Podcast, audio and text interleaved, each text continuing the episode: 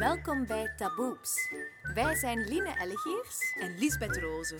Wij voeren in deze podcast eerlijke en pure gesprekken. waarbij we op zoek gaan naar de grootste taboes anno 2020. Wij staan voor minder schaamte en meer kwetsbaarheid. Denkt u straks, amai mijn loetse, dat was interessant? Ga dan zeker een kijkje nemen op www.taboeps.be. Amai, mijn wadden? Loetse, dat schatje. Ah, maar hij is mijn schatje, gij. Ik denk dat we begonnen zijn. We zijn gestart. Dag Betty. Hey Line. Eh, welkom allemaal, welkom luisteraars eh, bij onze nieuwe Taboeps podcast. Mega leuk dat we hier alweer zitten aan tafel. En we hebben veel te bespreken. Ehm, allereerst willen we wat beginnen met hele toffe reacties die we hebben gehad eh, op onze vorige podcasts. Dat blijft toch zo leuk om mailtjes te ontvangen van mensen die ons volgen en ehm, hun best doen om hun verhaal, kwetsbaar ha- verhaal aan ons te vertellen. We hebben een Loeze Kabal-lid, eh, Alina, die een hele mooie mail had geschreven over uit de kast komen. Wat dus nog altijd een heel gevoelig onderwerp blijkt te zijn. En zij schreef een hele mooie zin. Het fijne aan uit de kast komen is dat je eindelijk zelf het vertrouwen krijgt in de acceptatie van je geaardheid. Dat vonden wij schoon. Ja, heel mooi. Er was ook een Gentse psychologe die reageerde op Instagram dat ze de podcast over eetstoornissen sowieso zou aanraden aan haar cliënten. Dat is wel super tof om te horen. Ja, dat is een mooi compliment. Ja. Dan, dat, dat geeft u wel wat zelfvertrouwen of zo. Dus dat is heel leuk. En ook een meisje die ons bedankte over, ehm, over onze podcast, dat we zoveel relevante onderwerpen aanhalen in periode van eenzaamheid en dat zij daar heel veel aan heeft. Dus dat is kei fijn, ook al is het maar één iemand of drie of vijf, of, dat we toch mensen raken met onze podcast. Dus Absoluut. merci, merci om te luisteren. En we hebben ook eh, nog altijd verzoekjes voor nieuwe thema's. Ah ja, ja. Ehm, en daar blijkt bij te zitten autisme. eh, single zijn in je dertiger jaren, en daar is ook helemaal niks mis mee. eh, nog thuis wonen op latere leeftijd. Parttime werken voor jonge mensen. Dat dat vaak ehm, berispt wordt, of dat daar vaak eh, commentaar op komt. Dat niet iedereen even carrièregericht is. Dat ook veel mensen gewoon kiezen voor een familie, of daar een, meer een evenwicht willen in vinden. Ehm, op je 18 jaar al moeten beslissen welke studie je wil volgen, welke weg je wil uitgaan in je leven. Ja, dat dat te snel is, hè. Absoluut. Ik vond dat ook wel best snel. Dat is ook normaal op je 18 al moeten beslissen wat je moet studeren. In veel Scandinavische landen is dat helemaal anders. Nee, en wordt het ook meer begeleid. Ja, ja. Eh, daarbij zat ook nog kaalheid bij mannen en bij vrouwen. Mhm, interessant. En eh, eenzaamheid, ja. U niet verbonden voelen met iemand of met iets. Dus eh, we zijn daarbij, of daardoor bij een nieuw onderwerp gekomen deze maand. En dat is angst versus corona. Klopt. Want ons thema hangt vast aan deze periode. Wij proberen thema's te kiezen die misschien ons afleiden van de hele coronaperiode. Maar we vonden dit toch wel ehm, het juiste moment misschien. Omdat we met de tweede golf zitten, omdat we zelf ook misschien angstig zijn voor de toekomst en omdat we dat niet onder controle hebben. Ehm, dus daarom wouden wij toch verschillende mensen uitnodigen die iets met angst te maken hebben. Of met corona, Ja, het virus, en dichtbij die cijfers zitten en angsten en psychologische problemen en zo. Ja, ja, ja. Wij wouden ook een, eh, een blogpost maken en daarvoor hebben we verschillende mensen aangesproken. En de eerste die iets geschreven heeft voor ons is eh, Frank van Laken. We hebben die twee weken geleden gereleased. En eh daar is ook heel, heel goede commentaar op gekomen. Op Dat was zo schoon eigenlijk, Ja. dat Tine dat voor ons heeft gedaan. Wij zijn, wij zijn hem heel dankbaar dat hij eigenlijk hem kwetsbaar opstelt. Want we hebben het gevoel dat heel veel mensen in ons vak ehm, op de barricade staan en daar ook wel dan ook weer kritiek op krijgen van oh, en zeg, en jullie met jullie cultuur en bla bla bla. Frank heeft zoiets schoon geschreven. Dus eh, als je het nog niet gelezen hebt, ga dan een kijkje nemen op www.taboeps.be bij de blog. Yes, en als inleiding op onze volgende podcast wil ik even eh, de volgende vraag stellen aan jou, Line. Eh, waarover ben jij angstig in het leven? nee. Ehm, Ik heb wel veel angsten, geloof ik. Ehm, ik ben heel angstig om niet genoeg te zijn, om nooit genoeg te zijn. Ik wil heel graag. Voor jezelf? Ja, ik wil heel graag veel zijn of zo. Ik heb altijd het gevoel dat ik nog meer kan en, en ik wil mijzelf bewijzen en een Mhm. hele grote bewijsdrang hebben. En dat vind ik eigenlijk niet zo tof. En dat, dat, dat, dat komt eigenlijk ook een beetje uit het ding dat ik mij heel... Ik, ik ben bang om mij kwetsbaar op te stellen. En daarom, daarom zijn we dit ook begonnen, denk ik. Uit iets uit ons twee. En ik wil dat kei graag altijd in elke omgeving mij kwetsbaar durven opstellen, omdat ik dat het sterkste vind, maar ik ben daar wel altijd heel bang voor. Wat vinden de mensen van mij? Ehm, als ik dat zeg, krijg ik dan rare reacties? Eh, zo, die dingen die houden mij wel bezig. En ook nu in deze periode ben ik ook bang voor de toekomst. Waar gaan wij naartoe? Wat gaan we moeten doen? Onzekerheid. Ehm, kunnen wij andere dingen? Gaat taboeps, als we dat willen groter worden, gaat dat ooit iets financieel voor ons kunnen betekenen? Eh, ja, ik, ik zit wel met, veel met angsten bezig of zo. Ja, dat is ook normaal, denk ik. En zeker in een periode waarbij dat alle controle verliest of alle, dat alle zekerheden wegvallen. Ja, klopt. Nee. Ja, wel, ja, ik ben ook inderdaad bang dat we nog harder gaan beginnen werken na deze periode, want we Mhm. moeten precies van alles inhalen. Precies inhalen, ja. Maar dat zorgt er alleen maar voor dat je misschien nog angstiger wordt. Zorgt zo. voor stress, hè? Ja, en die voor- stress leidt weer naar angst, denk ik. Ja. Dus wat gaat de toekomst geven? Ik vind dat best een, eh, een zotte om over na te denken. Of zo. Ja. En wat bedoel je met ehm, dat eerste van je kwetsbaar opstellen? Wat is voor jou dan je kwetsbaar opstellen en wat denk je dan? Ehm, Wat is voor u... En dan, dan heb, heb je het waarschijnlijk niet over ergens naakt gaan staan. Dan heb je het meer over, ik zou dat ook doen, hè. nee, nee. over, over gevoelens uiten of, Ja, ik denk of helemaal uzelf zijn. Misschien is dat ook kwetsbaar zijn. Ja, durven toegeven dat ik niet perfect ben.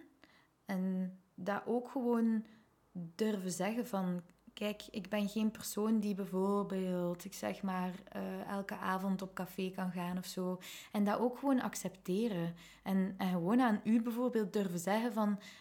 Betty, ik kan dat niet aan, want ik heb te veel prikkels nu. Of, of ik ben iemand die echt stilte nodig heeft in mijn leven. Of je bent gewoon bang dat de anderen dan denken... Wow, asociale trut of zo, weet ik veel. Ze even twijfelen. ja. En je kwetsbaar opstellen is gewoon ook jezelf echt goed leren kennen in mijn hoofd. En dat durven uiten aan een andere persoon. Ik ben bijvoorbeeld een jaloers persoon. En ik vind het zelf beangstigend als ik het zeg. Ja. En ik ben daar niet fier op. Eh, en ik werk daaraan. Maar gewoon al dat zeggen Dat en zeggen. daarmee bezig zijn, dat is kwetsbaar. Want je Mhm. kunt beschoten worden of zo. Ja. Ik sta in het veld en schiet maar op mij, want ik sta hier naakt. Zo, dat. Ja. Ja. Voilà. En jij? Zijn, heb jij angsten, Betty? Oh, zoveel. Ehm, ik denk dat ik vooral ehm, angst heb voor het, het onbekende. En dat klinkt heel ehm, dramatisch, maar als ik ergens moet binnenstappen waar ik nog nooit ben geweest, heb ik zoveel stress Ah ja. dat ik denk, ik draai mij nu om en ik ga naar huis. Een nieuwe job, oei nee, eh, ik ken het niet, ik weet niet hoe het gaat, ik ken de mensen niet. Nee, het is oké, ik ga naar huis. Dus ik heb heel veel angst voor het onbekende, ook voor wat dat die mensen daar dan van mij zullen denken. Dus ik kom ergens binnen, ik, ik, ik krijg al zweethanden als ik er nog maar aan denk. Eh, ik, moet, ah, ik moet een hand schudden, ja, gebeurt nu niet meer, maar normaal gezien schud je een hand bij iemand nieuw en dan denk ik, oei, hoe moet ik mij opstellen? Hoe moet ik mij houden? Wat moet ik, oh, ik moet een grapje maken. eh, ik moet leuk zijn. Ik moet... En hoe meer dat ik leuk wil zijn, hoe raarder ik word. Ja, ja, ja. Een beetje een of andere Chandler uit, Fri- uit Friends of zo. Je wilt u bewijzen? Ja, ik wil, ik wil bewijzen van, hey, ik ben tof en leuk en grappig. En, en hoe meer dat ik doe, hoe meer dat ik misschien heel stoer word of afstandelijk. Of, en mensen zeggen dat ook, of, of zeiden dat ook vroeger van mij, maar je is zo stoer en zo wat een coole. Terwijl dat ik eigenlijk echt een watje ben. Als je mij goed kent. Ja. Dat ze bij ons zeggen, het is echt een scheetje. Ja, Dus ik ben echt ja, supergevoelig. Ik zou om het minste huilen. Ehm, dus ik... Ja, dat vind ik... En dat heeft ook misschien een beetje te maken met dat, met dat kwetsbaar. Ja. Hoe meer dat ik mezelf wil zijn, hoe moeilijker dat ik het vind. En dat ik mijzelf van alles opleg. Eh, bang dat ik die mensen ga teleurstellen of zo. Of, of... En mezelf ook. En dat heb ik ook heel vaak, dat, ik- dat ik denk, oei, ik stel die teleur. Of, oei, ik heb die persoon al zo lang niet gehoord, er zal wel iets verkeerd zitten. Dat heb ik heel erg. En, maar ik ben een, echt een maler in mijn kop en allemaal doemscenario's, waardoor dat ik zo angstig word, ja, dat ik niet meer mezelf kan zijn. Terwijl als je dan de kwetsbare woorden zou zeggen van wauw, dit is nieuw voor mij en ik voel mij nog niet helemaal in mijn naak, dus sorry als ik een beetje dit of dat, dan zijn je eigenlijk zo schattig. En Ja. dan heb je ook die angst gewoon al overwonnen. Ja, en soms kan ik dat. Soms kan ik gewoon over die drempel gaan en zeggen... Oh, sorry, ja, ik heb zweethanden. ja. Allee, dat je bij een mopje iets, iets dat helemaal doorbreekt. En soms kan ik dat totaal niet. En dan blokkeer ik. Ja. En dan word ik een andere versie van mezelf. En dan kom ik thuis en dan denk ik... Ah, Betty, wat heb je gedaan? Die moet, die moet echt... Of, of denken dat, dat iemand van alles over u denkt. Slechte dingen denkt over u. Terwijl dat die mens daar totaal niet bij stilstaat. ja, exact. Wij steken dat ook zo hard in ons hoofd, hè? want je zegt het zo is gewoon een andere versie van jezelf. Hoeveel versies van onszelf zijn wij wel niet? En soms moet je dat doen en je moet niet overal kwetsbaar je opstellen of je diepste geheimen gaan vertellen. Daar gaat het niet om. Nee, maar, wel... ik, ik wil er maar één zijn. Ja, en oké zijn met die persoon Ja. die je bent. Ja, en u niet in bochten willen wringen. En, eh, ik kan dat zelfs hebben in, in een cafeetje. Ja, ik snap het. Dat ik ergens binnenstap en dat ik denk, "Ah, iedereen kijkt naar mij. Ik snap dat keigoed. Als ik ergens bang voor ben, oké, dan denk ik gewoon al in een zinnetje in mijn hoofd. Het is zo moedig dat... dat bijvoorbeeld dit, hè. Hoeveel, hoeveel angsten hadden wij niet om dit te releasen? Taboeps. Enorm veel. Veel collega's van ons, oei, wat gaan die denken? Oh, wie zijn wij? Eh, wat gaan twee vrouwen gaan vertellen over zoveel angsten of bla bla bla? Terwijl dat, ik ben echt best fier en dankbaar dat wij dit aan het doen zijn. Want we proberen het maar en we staan maar gewoon in de arena. Ja, we staan, we staan in de arena. En schiet Dat maar op het. ons, maar we staan er toch wel. Allee. Ja, en dat is, we lezen ons in, we zoeken de juiste mensen, we doen zoeken de juiste best. tools. Ja. Ja. En daarom bij deze, onze volgende spreker is Leen Dievel.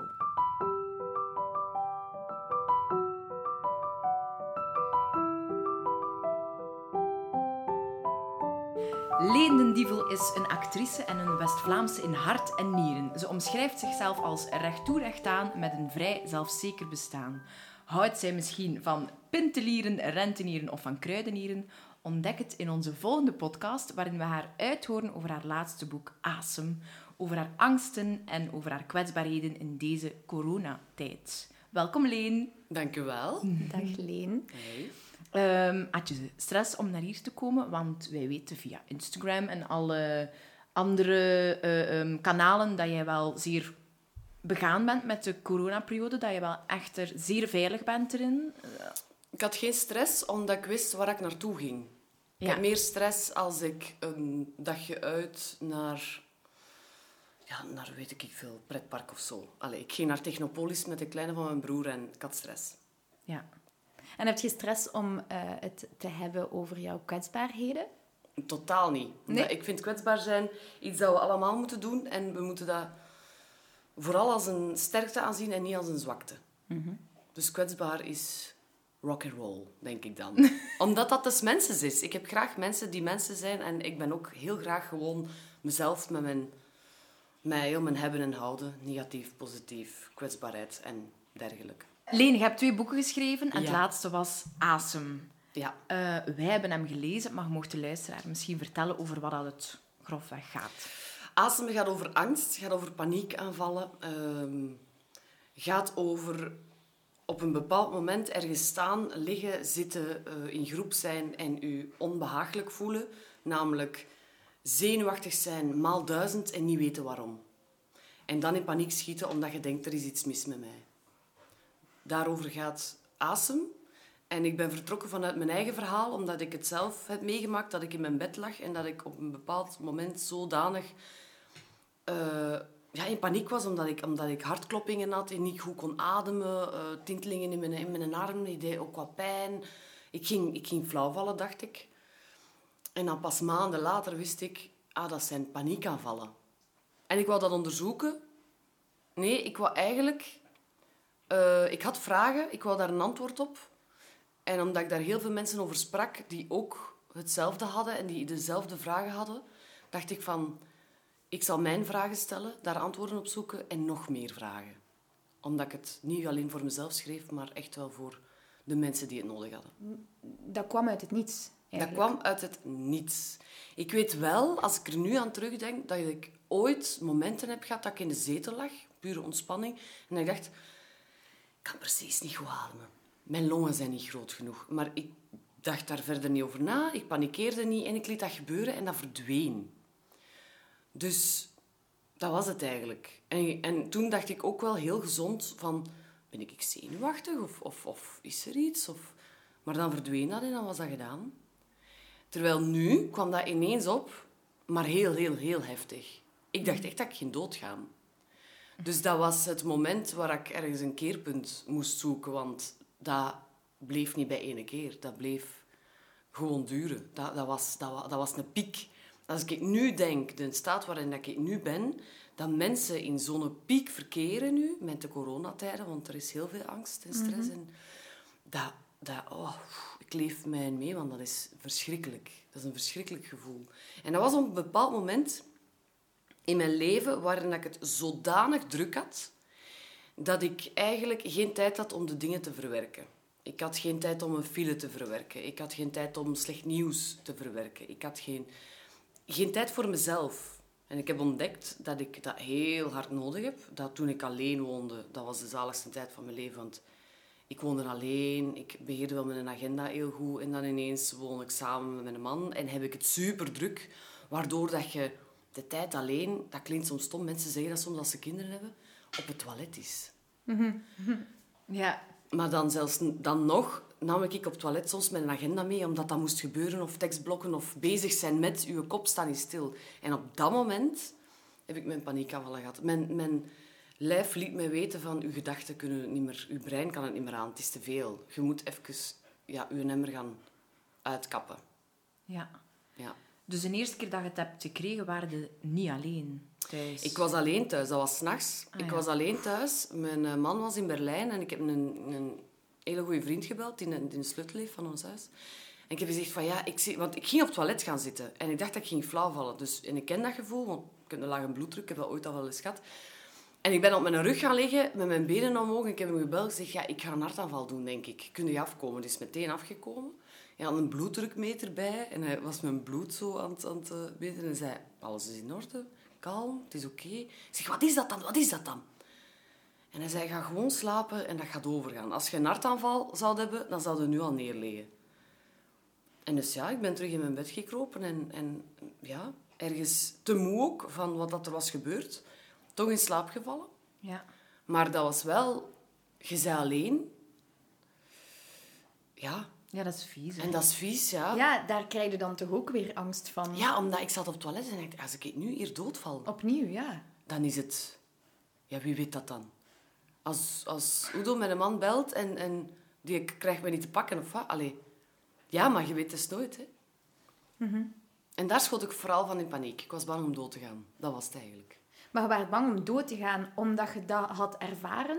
Of was die eerste keer dat je dat hebt ervaren ook eigenlijk al een bepaalde angst om dood te gaan? Ah nee, ik ben altijd wel iemand geweest die schrik heeft om dood te gaan. Omdat ah, het licht gaat uit. En ik denk, hoe kan dat? Mhm. Dus ik heb dat ook in mijn boek gezet, omdat ik dat heel belangrijk vond. Niet iedereen heeft dat, dus mensen die dat niet hebben, mogen dat hoofdstuk ook overslaan. Maar ik wou zo, dat is een, eerder een filosofische vraag van waarom hebben wij dat? Omdat wij een zin in het leven hebben en wij willen dat niet achterlaten. Omdat wij mensen in het leven hebben en we willen dat niet achterlaten. Mhm. Omdat wij de vrijheid hebben om de keuzes te maken die wij vroeger... Vroeger, een tijd waar mensen nog dachten van... We gaan dood, dat is normaal. En we gaan dan naar de hemel. Dus dat hebben ze al. Wij geloven al allemaal niet meer. Dus we hebben zoiets van... Hey, als we het hier niet hebben, dit is onze hemel op aarde. Dan is het ineens gedaan. En we moeten nog zoveel. Omdat we zoveel keuzes hebben. We kiezen onze partner waar we heel gelukkig mee zijn. We kiezen of dat we kinderen willen of niet. We kiezen onze job, liefst van al waar we heel graag willen voorop staan. En eens dat we dat gekozen hebben, dan willen we dat gewoon niet afgeven. Maar we hebben ook geen verhaaltje meer. We hebben niet Jezus dat ons opwacht aan de poort. Sommigen hebben dat wel en sommigen hebben een geloof. En langs de ene kant vind ik dat wel jammer in mezelf. Dat ik denk, oh, ik wou dat ik dat... Dat kind of fate of zoiets Ja, had. Van, er staat wel zijn. iemand. Ja. Ja, er is wel een licht en er komt wel iemand mij halen of zo. Ja. Maar ik heb dat niet. Dus voor mij is dat klaar. Ja. Oei, licht uit. In een donkere. En als er iets is waar ik niet van hou, is het een donkere. Dat komt er ook nog bij. Ik weet niet. Ik, moet, ik heb geen vat. Is ook dat- een deel van mijn probleem, hoor. Ik heb geen vat, hè. Controle. Ja, Ja, kijk, ja. het staat hier net op mijn papiertje. Ja, Ja. ik moest het in de midden leggen. Eh, dat, heeft, dat heeft volgens mij te maken met mijn controleverlies. Tuurlijk, En want- dat hebben we allemaal wel. Maar de een al wat meer dan de ander is een karaktertrek. Hè. Ik, ben, Ja. ik ben een perfectionist en, en ik wil de touwtjes in handen hebben. En als je in twee dingen in het leven de touwtjes niet in handen hebt, dan is het in de liefde en de dood. Mhm. En dat is vrij ambetant. Ik ben de oorzaken gaan opzoeken van de paniekaanvallen. Ik ben daarvoor bij Dirk de Wachter gegaan, Ah ja, psychiater. Ja. En, ehm, en het is een waaier van oorzaken. Hè. Ofwel heb je het in de, in de moederbuik al, wordt het met een navelstreng doorgegeven, de angst van de moeder. Ofwel eh, ja, had ze ja, eh, een, een hele stressvolle zwangerschap. Hè. Het kan ook al gewoon geprogrammeerd staan in de hersenen, dat het echt, ja, echt iets neurologisch is. Dat valt dan op te lossen met pillen bijvoorbeeld, maar dat is een hele kleine groep, maar dat is er wel. Het kan zijn dat je opgroeit met angstige ouders, met angstige buren, met angstige, een angstige omgeving. Ja. Uw opvoeders zorgen ervoor dat er angst wordt meegegeven of niet. Eh, het kan ook zijn dat je een trauma hebt meegemaakt. En dat, van, dat dat kan zijn van iemand zien doodgaan tot een verkeersongeval, tot verstopperken spelen, in de kast zitten en te laat worden gevonden. En dat is iets klein, dat zet zich in de hersenen en dan door opstapeling en door een trigger komt dat dan naar boven. Eh, en het kan zijn door, door karaktertrekken, door, door perfectionisme en hypergevoeligheid, hypersensitiviteit, waarvan ik ontdekte van, hé, wacht eens. Daarom zat ik altijd van achter in de klas en wou ik gerustgelaten worden. Daarom deed ik niet graag groepswerkjes. Daarom eh, eh, heb ik graag mijn tijd alvorens dat ik ergens binnenstap. En ik besefte dat niet totdat ik het nodig had. Omdat ik altijd die tijd voor mezelf eigenlijk heb genomen, besefte ik niet van... Oh, wacht. Alles dat binnenkomt in het leven is voor mij wel heftig. Dus ik heb tijd nodig om dat te verwerken. Ik heb tijd nodig om zowel kleine als grote dingen te verwerken. En dat zijn bijvoorbeeld ook dingen die heel... Je ziet bijvoorbeeld paniekaanvallen heel vaak bij mensen die moeten rouwen. Die iemand verloren zijn. Omdat zij niet de tijd hebben om te verwerken. Rouwen is verdriet. We kunnen dat niet zo goed aan. Hè? En we zeggen wel van ah, enige deelneming, de begrafenis is gedaan en de dag daarna moeten we weer gaan werken. Als je zes maanden, langer dan zes maanden rouwt, zit je in een depressie. Terwijl vroeger mochten we allemaal in het zwart rondlopen en dan wisten ze, die is aan het trouwen, die is haar man kwijt, die is een kind kwijt, die is haar ouders kwijt, weet ik veel wat. En nu moet dat allemaal rap, rap, rap, rap. Dus we steken alles in ons rugzakje, maar we gaan dat er niet gaan uithalen. Laat staan dat we, hè, want dat is ook een taboe, naar de psycholoog gaan, dat we iemand vragen om ons rugzakje een beetje leeg te maken. Want het is gemakkelijk van daar af en toe een keer iets uithalen. Van, oh, het is file geweest, ga me even een koffie of een porto inschenken, bij wijze van spreken. Hup, uit het rugzakje. Maar het zijn die dingen die je hebt weggestoken. Want wij hebben zodanig een goed brein dat wij de niet zo leuke dingen ergens van achter in een hoekje wegsteken. Dus in ons rugzakje, onder dat kartonnetje, kan er een rotte bananenschil zitten. En wij zijn die vergeten omdat het zo gemakkelijk was. Die zat daar, we zagen hem niet meer. Die stonk ook niet. Totdat er een cola in uitvalt. Iets keistom, een cola, en je denkt, wat is dat dat stinkt? En dat is het. Op een bepaald moment is er iets dat gaat beginnen stinken, waar je niet meer, geen vat op hebt, waar je niet, ja, niet weet van wat moet ik daar nu mee doen. En dan gaat je lijf uit van, maak daar eens tijd voor. Maak daar eens tijd voor om dat te kunnen verwerken. Maak daar eens tijd voor om daar gewoon eens bij stil te staan. Wie ben ik? Wat heb ik meegemaakt? Met wie heb ik het meegemaakt? Omring ik mij goed? Eh, heb ik dingen aan de kant geschoven? Als ik zo reageer, hoe komt dat eigenlijk? Actie-reactie, wat is de oorsprong? Wat is, wat is de trigger? En dat is hetgeen dat ik tegen de mensen vaak zeg. Ik zeg, ja, wa- wat moeten we nu juist doen? Ik zeg, dat is heel individueel. Ik zeg, er zijn heel veel dingen die heel goed helpen. Maar ik zeg, wat je vooral moet doen, is uitzoeken waar is begonnen? Van waar komt het? Waar is het begonnen? Dat is een trigger. Waar is het echt, echt begonnen? Dat is de oorzaak. Ergens in uw kindertijd misschien. Ergens iets dat we verborgen hebben. Het is niet zo raar dat bijvoorbeeld Griet Op de Beek in haar boek, uh, het begin van haar trilogie, ja. heeft hij uiteindelijk uitgebracht bijvoorbeeld dat hij dat die, uh, het slachtoffer was van incest. En die was dat vergeten.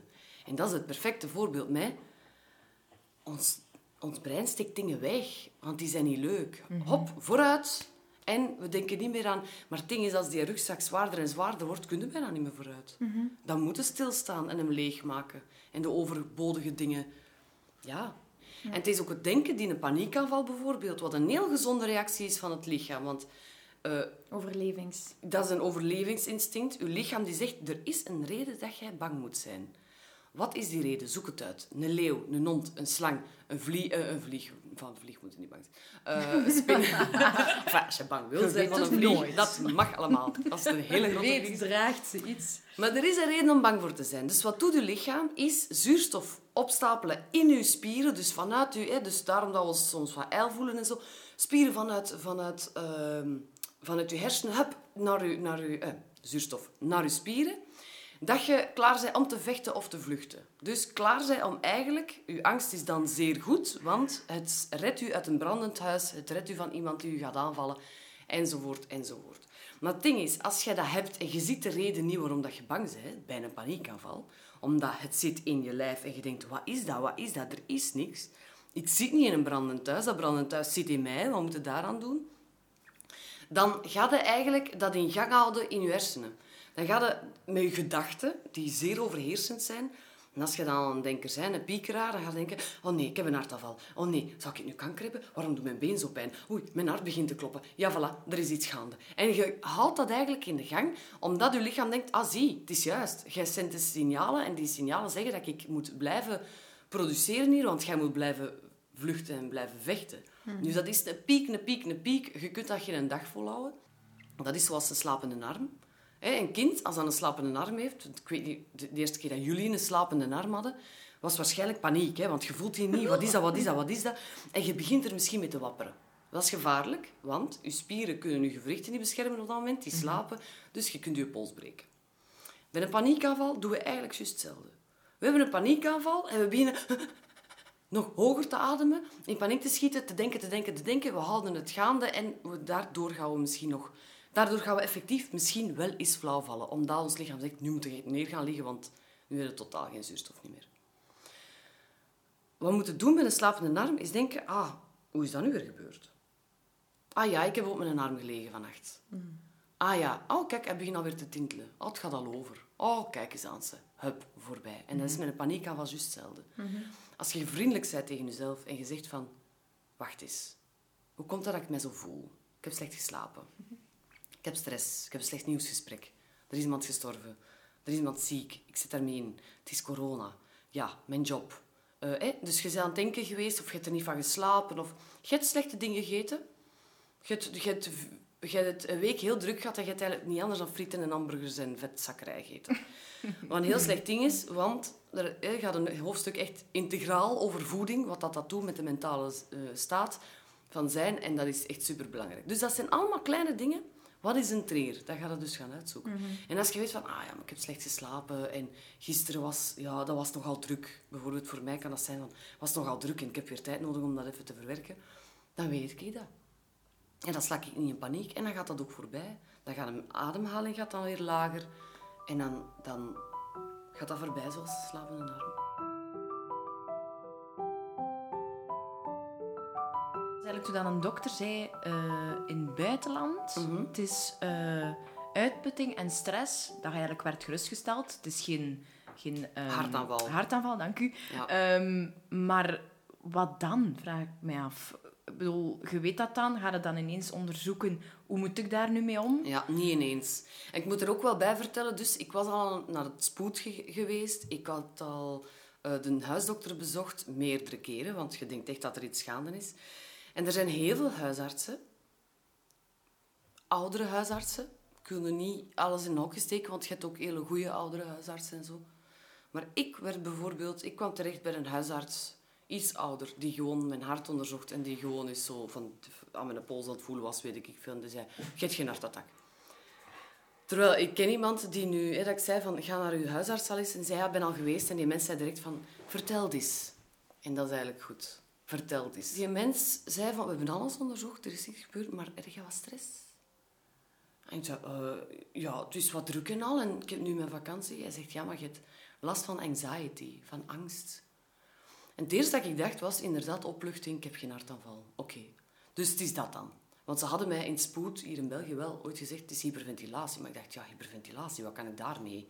Wat die mens zei, anxiety, daar kon ik wel iets mee.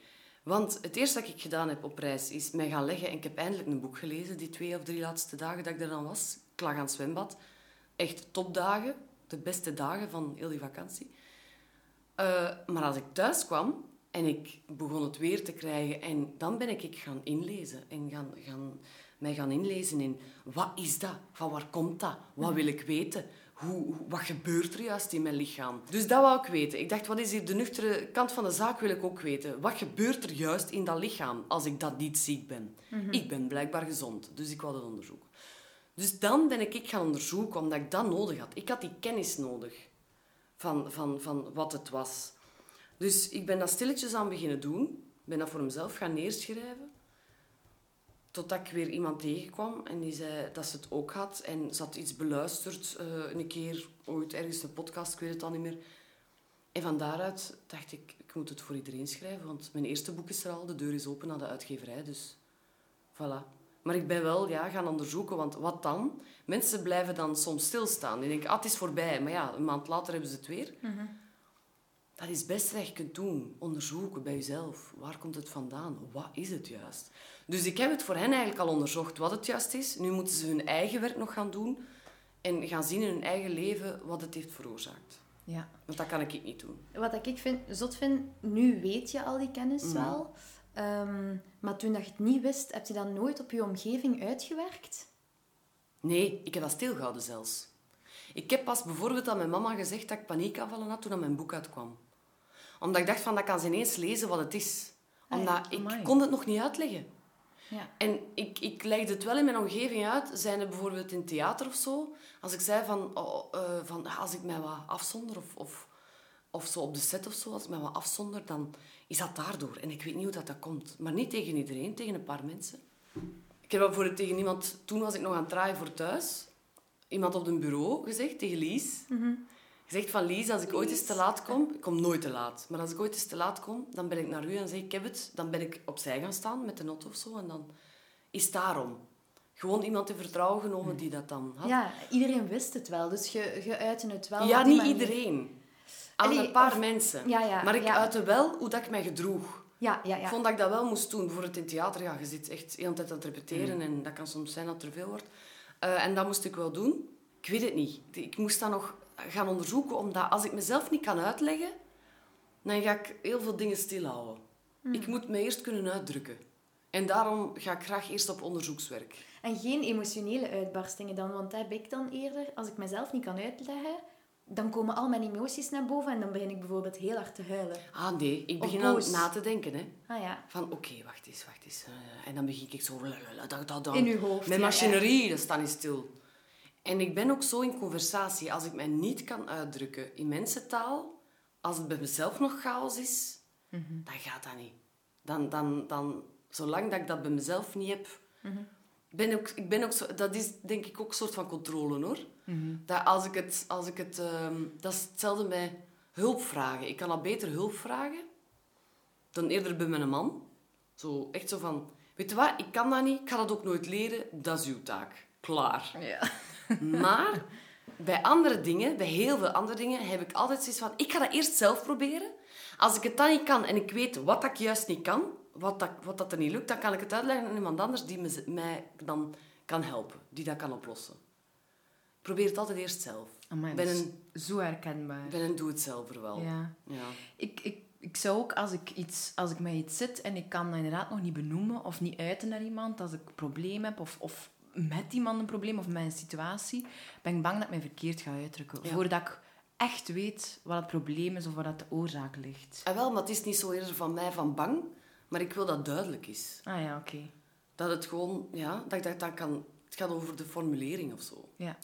Nu had ik, ik heb drie ontzettend, ontzettend slechte weken gehad. En niks met paniekaanvallen, ik had geen.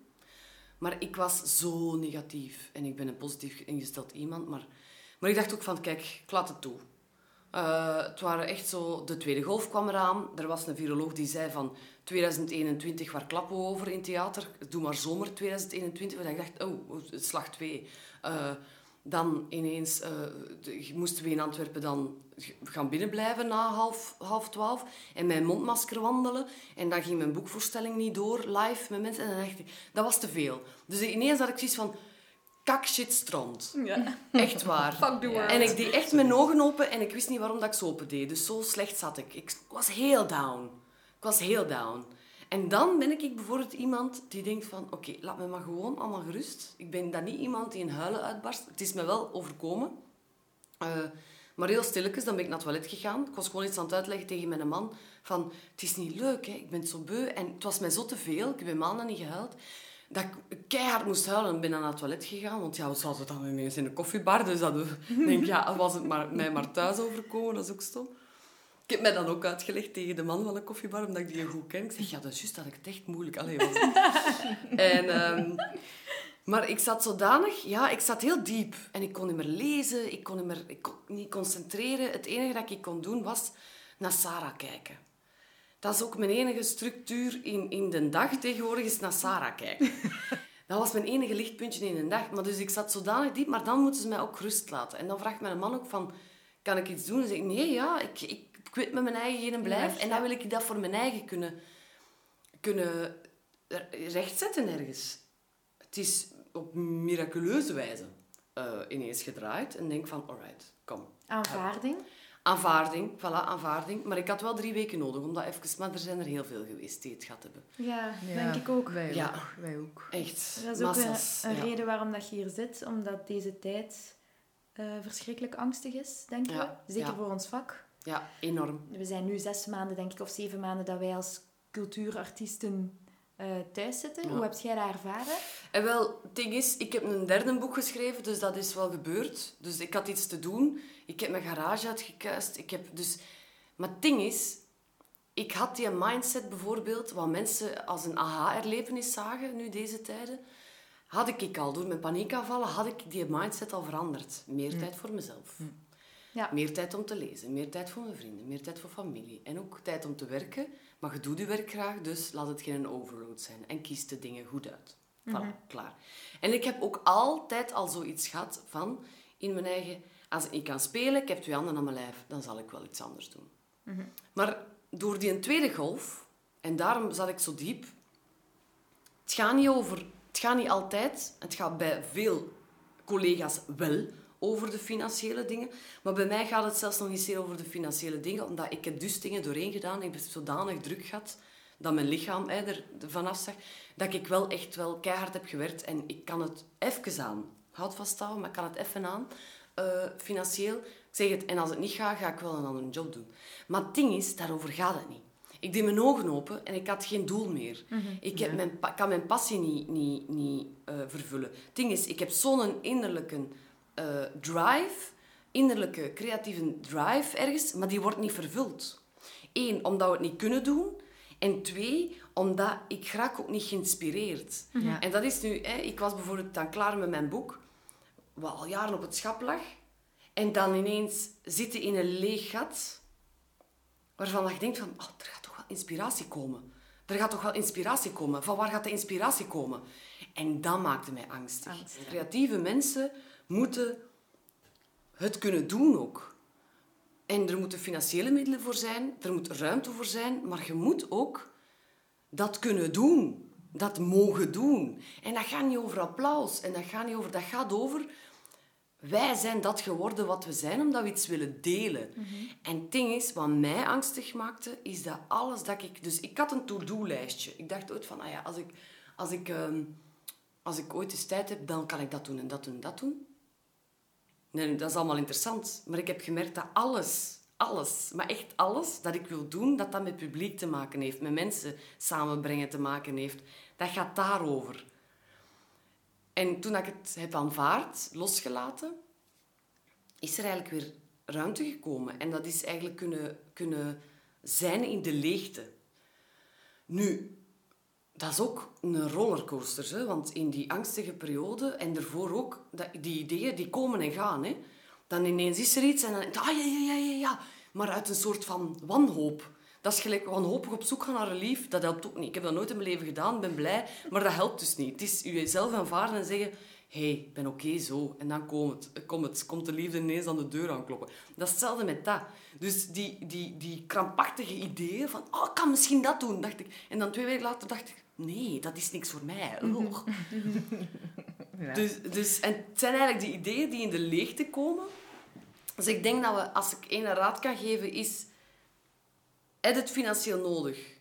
Doe dan even een interim. Doe dan even een interim. Je kunt er altijd vanaf. Je kunt een dag daarna zeggen... Sorry, morgen auditie, mannen. Ik, eh, klaar. Weet je wel? Ga ik er niet aan vast? Ga ik er emotioneel ook niet aan vast? Super. Uh, is creatief? Ga dan in de leegte zitten en ja, we zullen wel zien wat er dan op u afkomt, want dat werkt blijkbaar beter. Wat wel gaat gebeuren is dat de mensen die creatief zijn, zoals jullie ook, jullie zijn met jullie podcast bezig, jullie blijven bezig. De mensen die creatief zijn, gaan het ook overleven, denk ik. Ik denk dat daar wel, dat is nu heel raar en, en cru gezegd, maar daar wel het kaf van het koren zal gescheiden worden.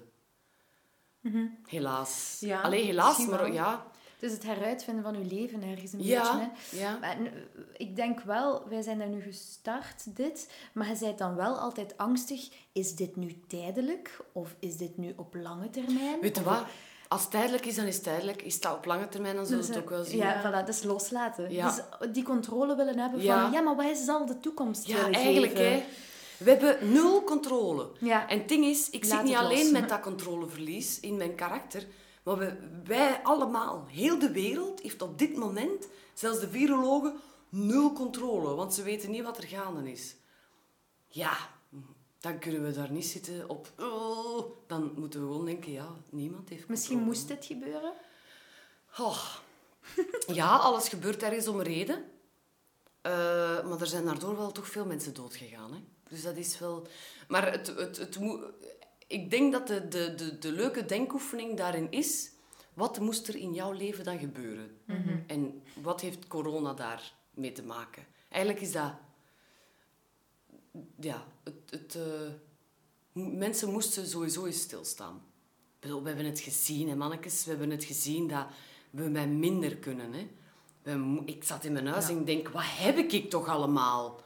We hebben te veel. Echt prul. Echt. Ik heb echt prul. Ja, en we hebben nu ook ingezien... Allee, wij zien het in. De mensheid ziet het nog niet in. En dan moeten we echt gewoon uh, er nog in kunnen drammen. En we zijn er eigenlijk te laat mee. We zijn eigenlijk veel te braaf als artiesten. Als, als, als creatievelingen. Is dat mensen niet beseffen dat wat ons in de lockdown heeft staande gehouden... Muziek, theater, gedichten, uh, kleur, uh, tekeningen en van al die dingen waren. Uh, en dat, dat, dat, als je dat allemaal wegneemt... Ik heb naar de Handmaid's Tale gekeken in de coronatijd. Dat is een grijze wereld met alleen maar uh, kleur om persoonlijkheden aan te... Of, of, of jobs aan te duiden. Hè? Dus geen radio, geen tv, geen, geen whatever ding is, het leven zit er vol van. Haal dat allemaal weg. Mensen zeggen van, we hebben cultuur niet nodig. Hè? De Highland Side. Wat? Zoek een echte job. En denk ik, het glas waar jij uit drinkt, mijn beste vriend, heeft een bepaalde vorm, omdat er iemand zo creatief is geweest om dat te ontwerpen. Het zwembadje van uw kind, waar er een ballon en een clown en een dingen op staat, zou ook gewoon grijs kunnen zijn. Dat kan ook. Ik zit hier nu op een tapijt, dat heeft allemaal gekleurde vlekken. Iemand heeft dat ontworpen. Weet wel? Netflix, schaf, schaf het dan af. Radio, klaar. Krant, mhm. klaar. Strips, klaar. Boeken, weg. En mensen beseffen dat nog niet. Dat dat hetgene is dat onze job is. Waar wij mee bezig Kleur in jullie leven brengen. Op een of andere manier brengen we allemaal kleur. En die beseffen dat niet.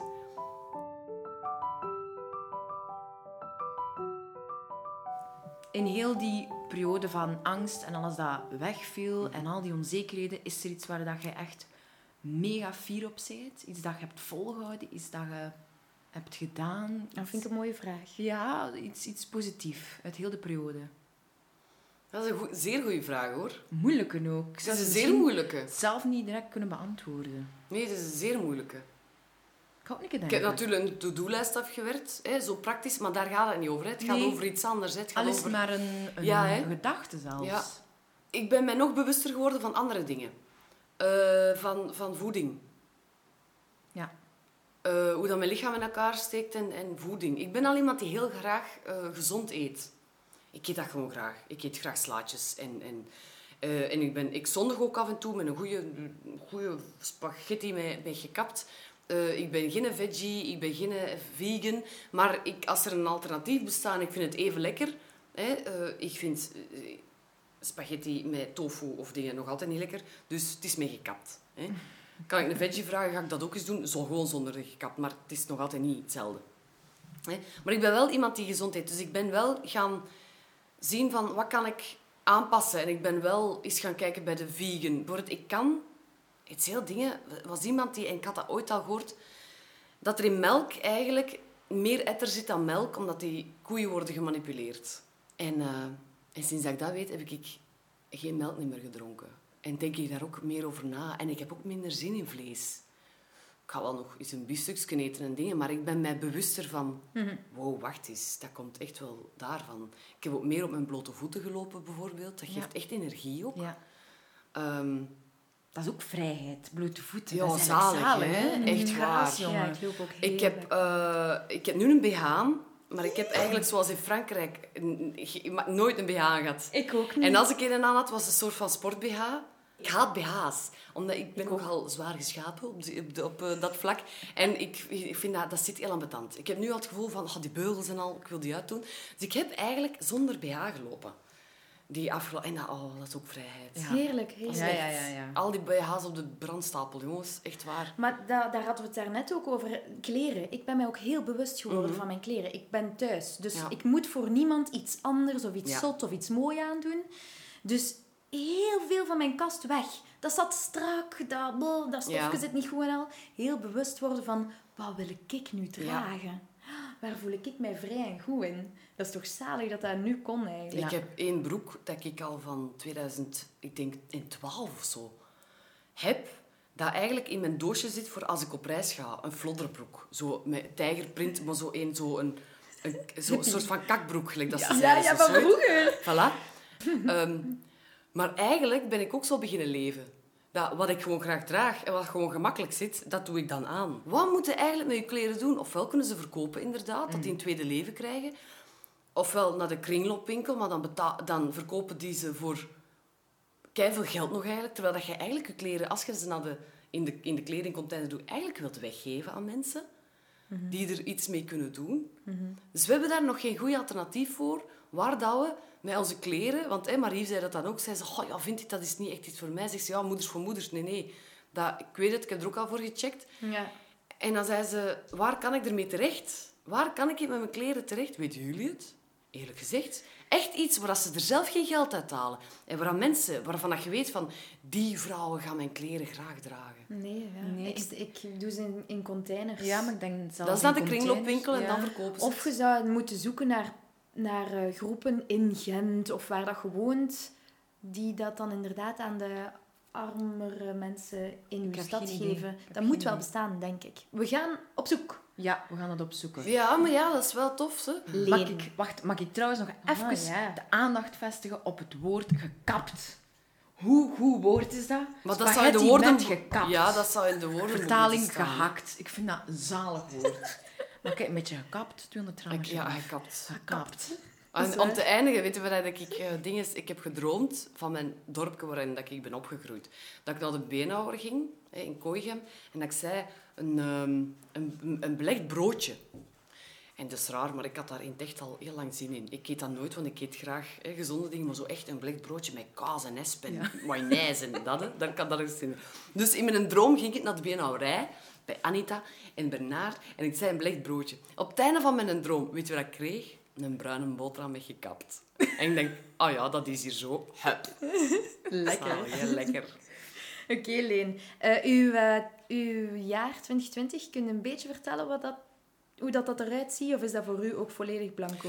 Uh, ik heb nog één lezing staan in Isegem over asem. Mm Ik veronderstel dat er ook nog wel zullen bijkomen, want ik kan, ik kan echt wel wat volk in de cc los van elkaar zetten per bubbel. En ik sta alleen op podium. Ik ga ook mijn eigen micro meebrengen. En ik ga ook zo'n plexiglas meebrengen. En ik mhm. ga een kartonboard van mezelf laten maken. Ik dacht dat ik het e-, de enige was die zo'n idee had. Maar ik heb gezien dat Philippe Kaulier dat ook heeft gedaan. Voor als mensen selfies willen. Ja, dus dat ga ik doen. Voilà. Maar dus ik heb één lezing staan. Ik veronderstel... Ik, er komt een nieuw boek aan. Dus er gaan ook lezingen van geprogrammeerd worden, uh, hoop ik. Uh, voor de rest daar een beetje promo voor maken. En uh, de ideeën tot mij laten komen, daar iets mee doen. Geen angst voor de toekomst? Nee, want ik veronderstel, ik ga ervan uit dat wij in 2021, dat ik op mijn gemak kan repeteren voor mijn nieuwe stuk Frank wordt Francine. En um, dat dat gewoon op de agenda staat. Dat de cultuur weer bloeiend en levend en... Uh, ik ga ervan uit. Laat ons daar gewoon van uitgaan. Ja. Mhm. Zo. En voor de rest een beetje genieten van de leegte en... en. Dan willen we nog één ding vragen. Ja, een taboe-tip. Twee tips. Uh, in een groep van dertien, en ik check dat altijd uh, in mijn lezingen, heeft er altijd iemand een banaan bij in zijn chakos. Nu, wat doet een banaan? Een banaan is eigenlijk instant, uh, zorgt dat ervoor dat de hartslag naar beneden gaat en zorgt dat ervoor dat het slaaphormoon eigenlijk een beetje wordt opgewekt, namelijk dat er ontspanning is. Nu, als je een paniekaanval hebt, grijpen mensen vaak naar pillen of naar drank. Dat is niet vast voor de toekomst, want je raakt er verslaafd aan. Een banaan is gezond. Leg dat in je auto, heb dat gewoon altijd mee in je chakos. Als je het eens moeilijk hebt en je hebt een paniekaanval, eet een banaan. Zit in je auto en heb je geen banaan bij, zing. Je ademhaling gaat naar beneden. Zorg voor een lied waar je moet nadenken over de tekst. Zing die een tekst en dan gaat je ademhaling naar beneden en gaat die een paniekaanval ook over en kun je gewoon gerust doorrijden. Er was echt iemand die liet weten van, ik heb het gedaan en het is gelukt. Ik heb door kunnen rijden, voor de eerste keer op de autostrade. En die een banaan heb ik getest en effectief. Is het placebo of is het echt? Het heeft gewerkt. Mhm. Midden in de nacht ben ik opgestaan en een banaan gaan eten en effectief. En dan, ik wil daar iets aan toevoegen. Um, banaan heeft ook de kleur geel. Mhm. En geel ligt eigenlijk in verbinding met ons maagchakra. Ik denk dat dat het derde chakra is. En geel geeft ons meer um, zelfbewustheid en veel meer zekerheid van onszelf. Voilà. Oh, dus Daarmee die banaan... ik een gele trui heb gekocht onlangs. Echt, ik zweer En ik geloof daarin. Ik weet, dat klinkt allemaal wel zeverig. Maar nee, nee, nee. Kleuren zijn heel belangrijk. Maar kleuren zijn heel belangrijk. En dus banaan, en ik vind het heel toevallig dat je dat aanhaalt. Banaan is de kleur geel. Ah, voilà. Meer geel in ons leven. Voilà. En wij zouden volgens mij nog uren kunnen praten. Ja, dat is... Oh, ju toch. Het is te kort. Ja, ik vond het mega Het zal nog eens terugkomen dan. Je ja, bent fantastisch, Voilà. Dank u. Merci. Het is graag gedaan. Volgende week droppen wij ons tweede deel van onze podcast Angst versus Corona op het internet. En daarbij hoor je een gesprek met Matthias de Smet, klinisch psycholoog en een wondermooie spreker.